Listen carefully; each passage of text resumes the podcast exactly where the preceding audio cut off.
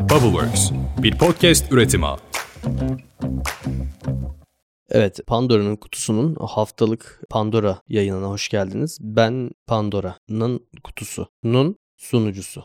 Evet. Şimdi size yine bir takım bir şeyler anlatmaya geldim. Bugün ne anlatasım vardı falan diye bir şey görme ve buna bağlı bir takım şeyler. Görüş, renk falan. Evet. Baktığımız zaman dış uyaranların en etkili örneklerinden biri renkler. İnsanlık dünyasının en ayırt edici unsurlarından biri. Yani mesela kıyafet seçerken hatta telefonumuzu seçerken hatta dememin sebebi pahalı falan olması yani desteklediğimiz takımın formasında, işte ne bileyim çizdiğimiz ve hatta hayal ettiğimiz görsellerde, oynadığımız oyun karakterlerini oluştururken, baktığımız çiçeğin yapraklarına ve hatta sevdiğimiz insanın gözlerine varana kadar aklımıza gelen tüm alanlarda renk mevhumu aslında karakterize bir yapıya sahip. Yani belirli başlı yönelimlerimiz var mesela. Bununla birlikte renklerin duygu ve bilişimiz üstünde de bir etkisi olduğu söyleniyor. Fakat yani ne bileyim depresyondaysanız dünyanın en sarı odasında da olsanız pek bir fayda etmez. Ya da hiperaktiviteyle geçen bir günde tepeden tırnağa mavi de giyinsek bu muhtemelen bizi yavaşlatmazdı. Fakat yine de başta söylediğim gibi renkler insan hayatında oldukça etkili. Belki de evrendeki potansiyel yaşam formlarından bile bizi ayırabilecek bir özellik bu renk algısı ya da yanılgısı. Ama işte o varlıkları seçemiyoruz. Evrimsel bir şey yani baktığımızda. Fly me to the moon, let me play among the stars. Evet peki renkleri nasıl görüyoruz? İşte ışık diye bir dalga var ama bu dalga aynı zamanda tanecikli bir yapıya da sahip. Henüz çözemedik yani onu da bilmiyoruz emin olamıyoruz. Neyse işte o bir cisme çarpıyor oradan geri sekiyor o şey yapıyor oradan geri seken ışık demeti bizim retinadan içeri gir oradan işte algılama konusunda uzmanlaşmış reseptörler falan oradan beyne sinyal git öyle tamam. Şimdi çok detaya girmeyeceğim. Fakat şunu söyleyeceğim. Görmek beyinde gerçekleşiyor. Tamam onu söyleyeyim. Yani gözlerinde hiçbir problem olmayan biri de gayet tabii görme engelli olabiliyor. Onu bilin. Fakat renk algısı görmenin doğasında olan bir şey. Yani ben eskiden şey gibi düşünüyordum. İşte görüyoruz bir de renk ekleniyor üstüne. Yani işte siyah beyaz bir skeç oluşuyor onun üstüne renkler ekleniyor. Şey gibi işte hani önce siyah beyaz televizyonların çıkıp sonra renklenmesi gibi düşünüyordum. Öyle değilmiş arkadaşlar. Yani direkt dalga boylarına göre algılıyoruz ışığı ve aşağı yukarı 380 ila 800 nanometre arasındaki dalga boylarına karşı hassas bir görüşümüz var. Bunun altın üstünü göremiyoruz ama yine de hayatımızda varlar şimdi bahsedeceğim onlardan da. Fakat yine de belirli bir seviyenin altındaki ışık miktarında böyle 20 dakika 30 dakika gibi bir zaman geçirmek renk algımızı yitirmemize sebep oluyor. Yani sebebini kesin olarak bilemiyoruz fakat teori şu şekilde işte ışık seviyesi çok düşük olduğu için renkler ayırt etmek beyinde iş yükünü çok arttırıyor. O yüzden beyne diyor ki eee bununla mı uğraşacağım be yaz siyah beyaz. Bu böyle bir sebepten. Evet dalga boyları. Dalganızın boyunu şey ölçelim. Var mı böyle bir internet sitesi var mıydı? Yok seninki kaç santim miydi? Öyle bir şeydi. Dalga boyu de evet. Dalga boyu dediğimiz arkadaşlar şu işte denizdeki dalgaları düşünün tamam? Mesela karaya doğru hareket ediyorlar. İki tane dalga tepesinin arasındaki mesafe 380 nanometre ise ve bu dalga ışık formunda ise tabii yani su dalgası değil. Biz başlıyoruz mor görmeye. Okey. Dalga boyu arttıkça işte mavi, yeşil, sarı, turuncu, kırmızı falan diye gidiyor. 780-800 nanometreye kadar aşağı yukarı. 380 nanometrenin altında mor ötesi ışınlar var. İşte X ışınları, gamma ışınları var. Ne oluyor? Bunlar ne? X ışınlarıyla röntgen çekiyoruz mesela. Bu ışınlar eti delip geçebiliyorlar fakat kemikten yansıyorlar. O yüzden mesela röntgeni X ışınlarıyla çekiyoruz. Gamma ışınları var mesela kemikten bile geçebiliyorlar. Gamma ışınlarını nasıl kullanıyoruz? Biz kullanmıyoruz tabii ki. Gamma ışınlarını algılayan cihazlar NASA tarafından kullanılıyor. İşte çok uzaktaki nötron yıldızlarının çarpışmasını gözlemlemek için. Side fact bu tarz bir çarpışmada bu arada nötron yıldızlarından bahsediyorum. Açığa çıkan enerji miktarı bizim güneşimizin ömrü hayatında üretebileceği toplam enerjiden büyük. O yüzden de galaksi ötesinden bile yakalanabiliyor gama ışımasına duyarlı bir cihaz tarafından. Evet. Ne dedik? Ha, 800 nanometreden büyük dalga boyları daha masum olarak hayatımızdalar. Diğerleri daha radyoaktif yani daha doğrusu diğerleri daha radyasyonel bazı durumlar bazı şeyler işte çok MR çektirmeyin kanser olursunuz falan diyor. O sebebi o işte. 800 nanometreden büyük dalga boyları da işte sırasıyla kızılötesi var. Kızılötesi ışık, mikrodalga ışınları ve radyo dalgaları. Bunlar masum hayatımızın her yerinde varlar. İşte kızılötesi dediğimiz şey termal kameralara yakalanan ışımalar. Biz de ışıyoruz hani mesela vücut sıcaklığımızla. O onlar işte. Şimdi bunlar zaten bizim direkt olarak maruz kalmadığımız dalga boyları olduğu için bunları geçiyorum hızlıca. Dönüyorum 400 ve 800 nanometre arasında yani görebildiğimiz ışık tayfına. Şimdi görme gözde değil beyinde oluyor dedik. Fakat bunu kavrayabilmek için beynin organik çalışma şeklini biraz bilmek gerekiyor. Biz hala beyinle ilgili bir nane bilmiyoruz neredeyse. O yüzden görmeyi de çok kavrayabilmiş değiliz. Fakat bir şeyler anladık. Şimdi onlardan bahsetsin kardeşiniz size. Şimdi biz insanlar aslında 3 temel rengi ayırt edebilen bir fotopigment yapısına sahibiz. Kırmızı, yeşil, mavi hani ledlerde de öyle ya 3 renk var onda onların kombinasyonlarıyla farklı renkler oluşuyor. Onun gibi işte bunların farklı oranlardaki karışımı olan 10 milyona kadar farklı rengi ayırt edebildiğimiz söyleniyor. Fakat bu ben değilim. Ben 10 milyon renk ayırt edemem. Bu benim sevgilim. Benden çıksa çıksa 500-600 farklı renk çıkar yani. Bir noktadan sonra hepsi şey bu da mavi, bu da mavi, bu yeşil, bu da yeşil gibi devam eder benim için. Bir de mesela kuşlar var. Onlar 4 farklı koni hücresine sahip. Yani temelde 4 tane farklı temel rengi ayırt edebilen görüşlere sahipler. Bunun da dışında ultraviyole ışınlara karşı da daha hassaslar. Yani hem renklere karşı çok daha seçiciler bizden hem de uzun mesafeden çok daha detaylı görebiliyorlar. Hareket halinde olsalar dahi. Yüce Rabbim nasıl yapmış görüyor musun? Görüyor olmalısın. O kadar anlattık. Evet. Bir yandan da burnum kaşındı. Şey yapıyorum yani. Burnumu karıştırıyorum. Evet ama ve lakin görmek dediğimiz şey beyinde yapılan bir yorum nihayetinde tamam Yani bir sinyal taşınıyor beyne ve o beyin o sinyali yorumluyor. Yani tamamen objektif bir şey değil. Okey beynin yorumuyla alakalı bir şey. İşte mesela hepimiz baktığımızda aynı şeyi görmüyoruz. Ya hepimizin gördüğü renkler aynı diye. Mesela benim turuncu, hepimiz turuncuya turuncu diyoruz ama gördüğümüz turuncu aynı turuncu mu bilmiyoruz, bilemeyeceğiz. O yüzden kavga etmeye gerek yok arkadaşlar. Nesnel gerçeklikle öznel gerçekliklerimiz buluşmuyor olabilir. Boşu boşuna gözyaşı dökmeyin bunun için. Tamam. Mesela şey vardı işte elbise.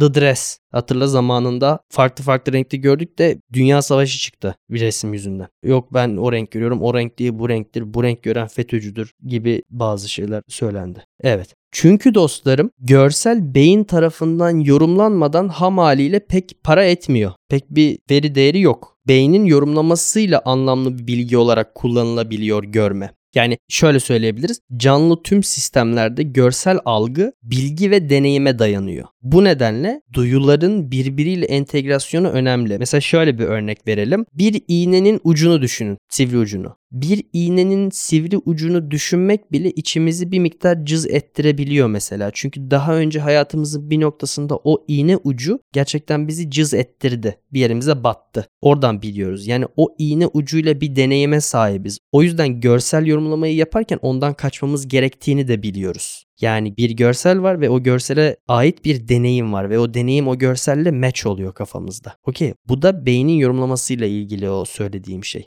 Dönelim renklere. Renkler diyorduk. Beko şu şey vardı. Yakın arkadaşlara yaptırılan anket defterler. En sevdiğin renk, en sevdiğin şarkıcı kim? Benimki Tarkan. Benimki Pembe. Pembe rengi çok seviyorum. Seyhan abi çocuksun. Anneniz sesleniyor. Diyor ki Seyhan gel yemek hazır. Ve sizden bu cümle üzerine bir renk düşünmenizi istiyorum. Ne o renk? Mavi. Ha mavi. Ben neden bir şey seçmek zorunda kalıyorum mesela? Ben arkadaşlar bütün renkleri seviyorum deyip buradan LGBTQRST göz kırptım onlara da. Evet. Ama mavi ve turuncuyu da bir taşırım yani üstümde. İyi taşırım. Onlar iyi kendim gibi hissettiğim renkler. Onu da söyleyeyim şimdi. Neyse. Deniyor ki her rengin kendine has bir anlamı, bir dili ve duygusu var. Yani bazı renkler kendimize duyduğumuz güveni arttırırken bazıları daha içe dönük olmamızı sağlıyor. Tırnak içinde renkler ruhu doğrudan etkileyen bir güçtür diyor Rus ressam Vasily Kandinskevich ya da Kandinsky. İkisi de aynıymış. Bilemiyorum şimdi Rus deyimler ve atasözlerine hakim değilim. Evet. Peki size soru şimdi geliyor. Güneş ışığının kırılımıyla renklerin oluştuğunu kim buldu dersiniz? Ha, hayır işte Newton değil. Newton dediğinizi duydum. Descartes söylüyor bunu. Ama Newton abimiz ne yapıyor? Diyor ki görüyorum Descartes ve arttırıyorum. Evet ışık kırıldığında renkler ortaya çıkar ve tekrar birleştiğinde yeniden beyaz ışığı oluşturur. Bak Yani aslında şunu konfirme etmiş oluyor. Aslında beyaz ışık içinde tüm renkleri barındırır. Kırıldığı zaman renkler çıkar, birleştiği zaman tekrar beyaza döner. Okey bunu konfirme ediyor yani. Küçük bir yan bilgi bu arada Newton bunu yaparken işte bu hem ışığın kırılımı ile ilgili olan deney az önce bahsettiğim hem de yerçekimi yasası ile ilgili o teoriyi Avrupa'da veba salgını varken kaçıp yerleştiği bir kasabada buluyor. Yani gördüğünüz gibi her şerde bir hayır var arkadaşlar. Adam vebadan kaçıyor yerçekimi yasasını buluyor falan tamam. Evet renkler geri döndüm. Renklerin üzerimizdeki etkisinden bahsediyorduk. Şimdi kabaca bahsetmek gerekirse kırmızı ve tonları harekete geçiren, heyecan yaratan renkler. Mor ve tonları yatıştırıcı renkler. Okey. Bu dalga boyuyla mı ilgili yoksa bu renk tonlarının orijinleriyle mi ilgili tam bilmiyoruz. Ama ben bu taraftan hikayeyi anlatmaya devam edeceğim birazdan. Devam ediyorum. Arada kalan mavi ve yeşil tonları da nötr denge renkleri. İşte mavinin güven veriyor olmasının sebebi belki de bu. Fakat nasıl ki görsel algı deneyime dayanıyor, aynı şekilde renk algısı da deneyime dayanıyor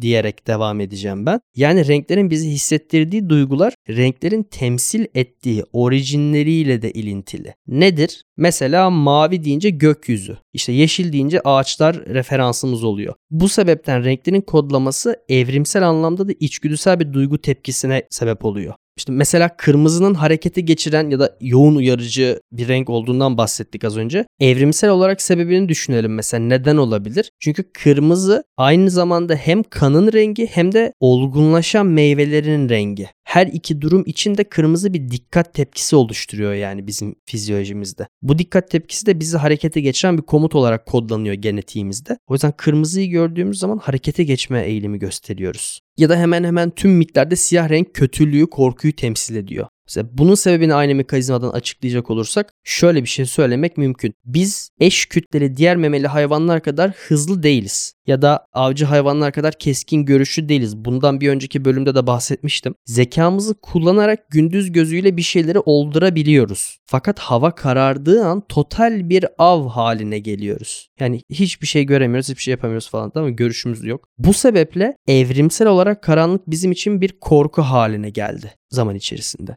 Karanlığın temsili olarak da siyahı mitlerimizde kötüyü tanımlayan bir renk olarak kullandık. Çünkü ne olduğunu bilmiyoruz orada. Göremediğimiz için bir korku faktörü haline geliyor bizim için. Tabii ki buradan baktığımızda renklerin manalarını biraz olsun anlayabiliyoruz. Fakat aynı sebepten renkler romantikliğini de kaybedebiliyor mu? Yani bizim için manevi anlamları var mesela işte ben mavi turuncuyu seviyorum bunları sevmemin bir sebebi mi var acaba falan diye düşündüğüm zaman anlamını yitiriyor gibi hissediyorum. Ben, ben bu yüzden seviyorum herhalde bunu dediğim zaman. Ama baktığımızda siyah beyaz fotoğraflar hepimize mesela daha sanatsal geliyor. Belki bunun sebebi şu olabilir. Görsel algımızla oynuyor bu görseller bizim. Yani baktığımız bir şeyde zihnimiz doğal olarak renk görmek istiyor, renk arıyor. Fakat renk bulamıyoruz bu tarz görsellerde. Yani esasında beynimiz için bir olağan dışılık söz konusu orada. Siyah beyaz bir görsele bakmakta. Bu sebeple de ilgimizi çekiyor olabilir. Ya da bazı sanat eserleri siyah beyaz temalı olup tek bir noktada renk barındırıyor. Bu da rengin olduğu yerde vurguyu arttıran bir etken.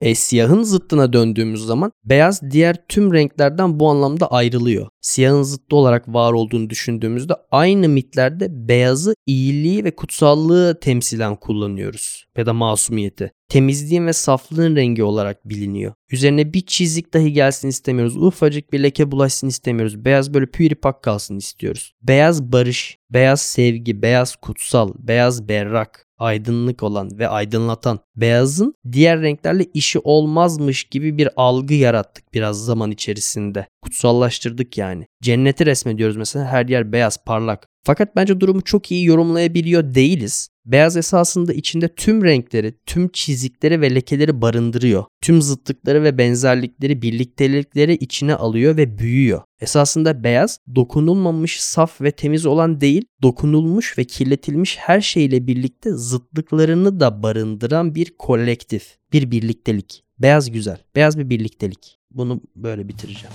Bitti. Fill my heart with song. Let me sing